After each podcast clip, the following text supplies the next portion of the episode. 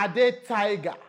That's the phenomenon that hit Nigeria in September of 2021 after King of Boys, the return of the king, hit our screens. Well, his real names, of course, are Titi Kuti, one of the standout, breakout, break a leg stars from that oncoming cinematic universe. And I'm excited to have him here for two reasons. First, for him to get a sense of the mind behind that character, but also because his mother, Eniola Salami, Sola Sobowale, is joining him on the set.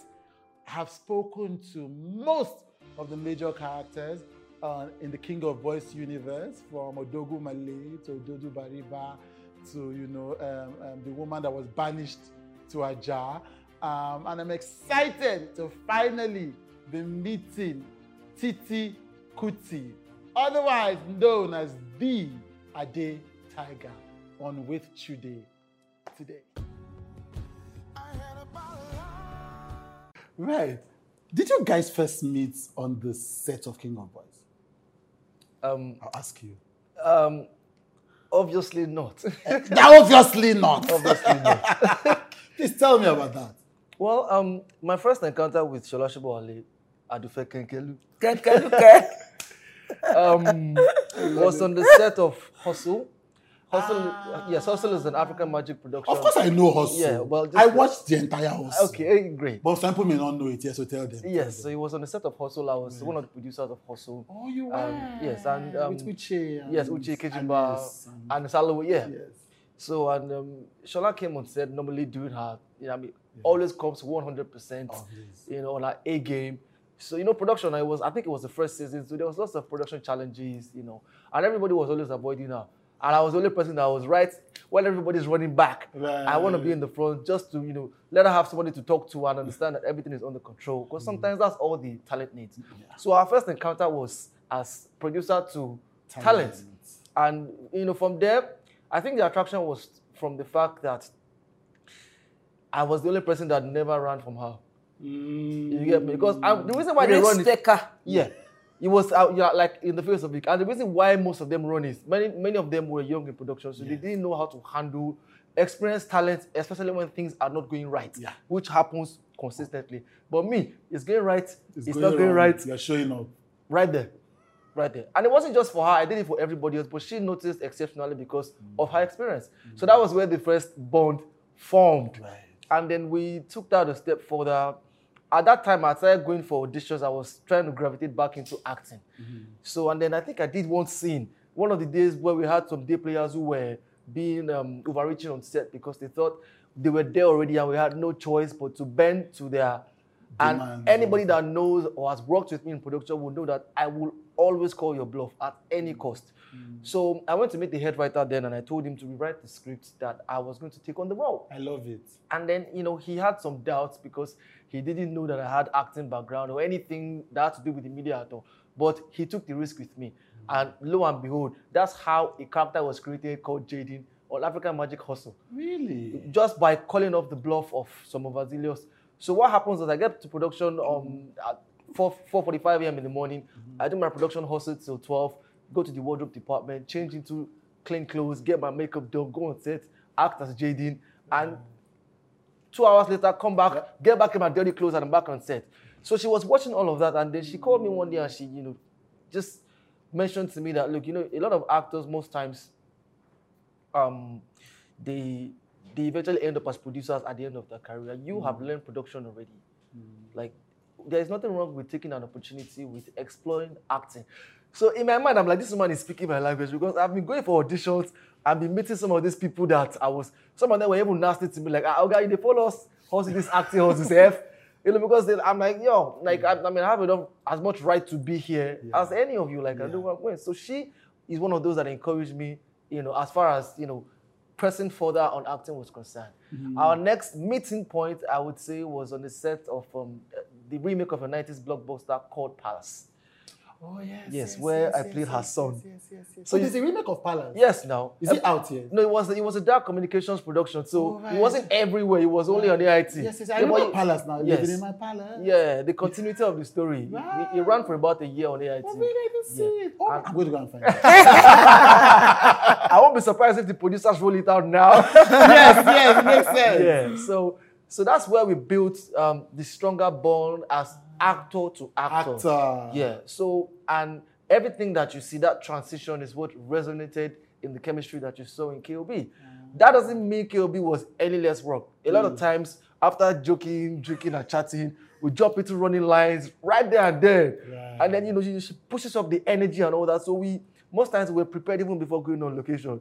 We don't chop the lines, you know, mm. you know, You we have don't rehearsed- enter. you have mixed it. You get me? Even at that, Kemi still took, you know, she still took everybody a step further, you know, there. So it, it's been, you know, it's So been it's an been- amazing transition. It was a build up. I mean, I'm assuming that, I mean, if you are the kind of mama that left 800,000 naira per roll to go and do £7.50 in the UK, then you saw him, you saw that same thing, and you told him, man, do what you need to do. I love him. If you got, if you see his mom today, his mom will say that's Shola Sho- uh, Shola Shobale's son. Because it's, it's more than acting now. Because I see him as my son. Yes, I see that. I see him as my son, and I love him so much. Yeah. And um, there's something about Titi Kuti. He's a good listener. Very, very respectful. Ah, got a lot of etiquette. Well brought up. When you see a chap like this, places you would think you'll find him. You say this is down to earth. Very, very humble. So when I saw him, I said, Oh, you got to move. Got to move. Got to move. Don't stay behind there.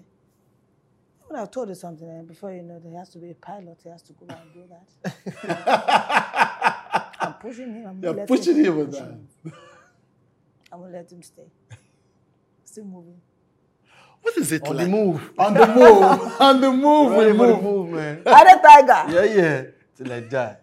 You already know. This internet is going to catch fire when they see this. what you want to talk about? You know, I mean, obviously for us, looking back, we're only seeing the final product. You guys were in it. Mm. But for us, you know, that, I mean, I think that was in King of Boys Part 1. Mm. Of course, we saw him, great actor, you know, but you know, I think it took us as Nigerians a bit of time to understand how momentous King of Boys was. Suppose that you finish watching the film, then you go home, you think, wait, something just happened. So I think it's in part two. I mean, in this in the return, that we now have time to set Other tiger. and see Ade Tiger clearly. Kemi nearly killed him. Tell us. For lack of a better word. Kemi say, Angela, hmm, I think I have to bring it on, no. I have to bring it. After, "Hmm, Angela, hmm, Angela. So, so after talking, I will come back to me. After from me to Ade, I cool in you. Say, eh, Titi, what are we going to do? Titi, I will kill you. Say, don't worry. Titi, I'll kill you. We have to do this. So, we're not eating. If you see Ade Tiger on his bike, you will see the script with him. Even his here, and you will see it on his bed. So everywhere he goes, you will see a spoon like this. He's eating, oh, Yeah. and he's reading. Then you see the spoon.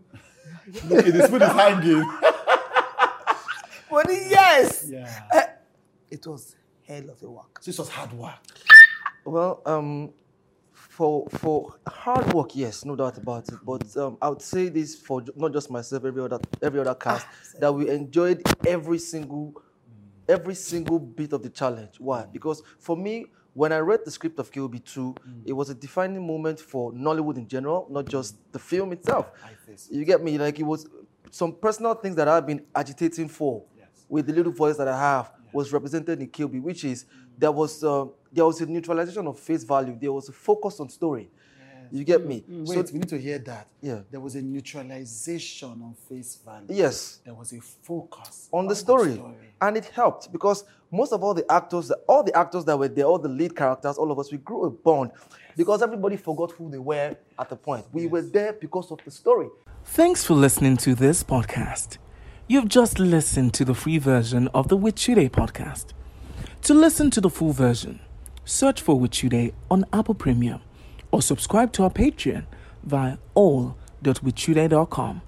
Also, we want to hear from you. Kindly rate this podcast wherever you're streaming from and share on social media. It validates the work that we do and helps us reach even more people. Thank you.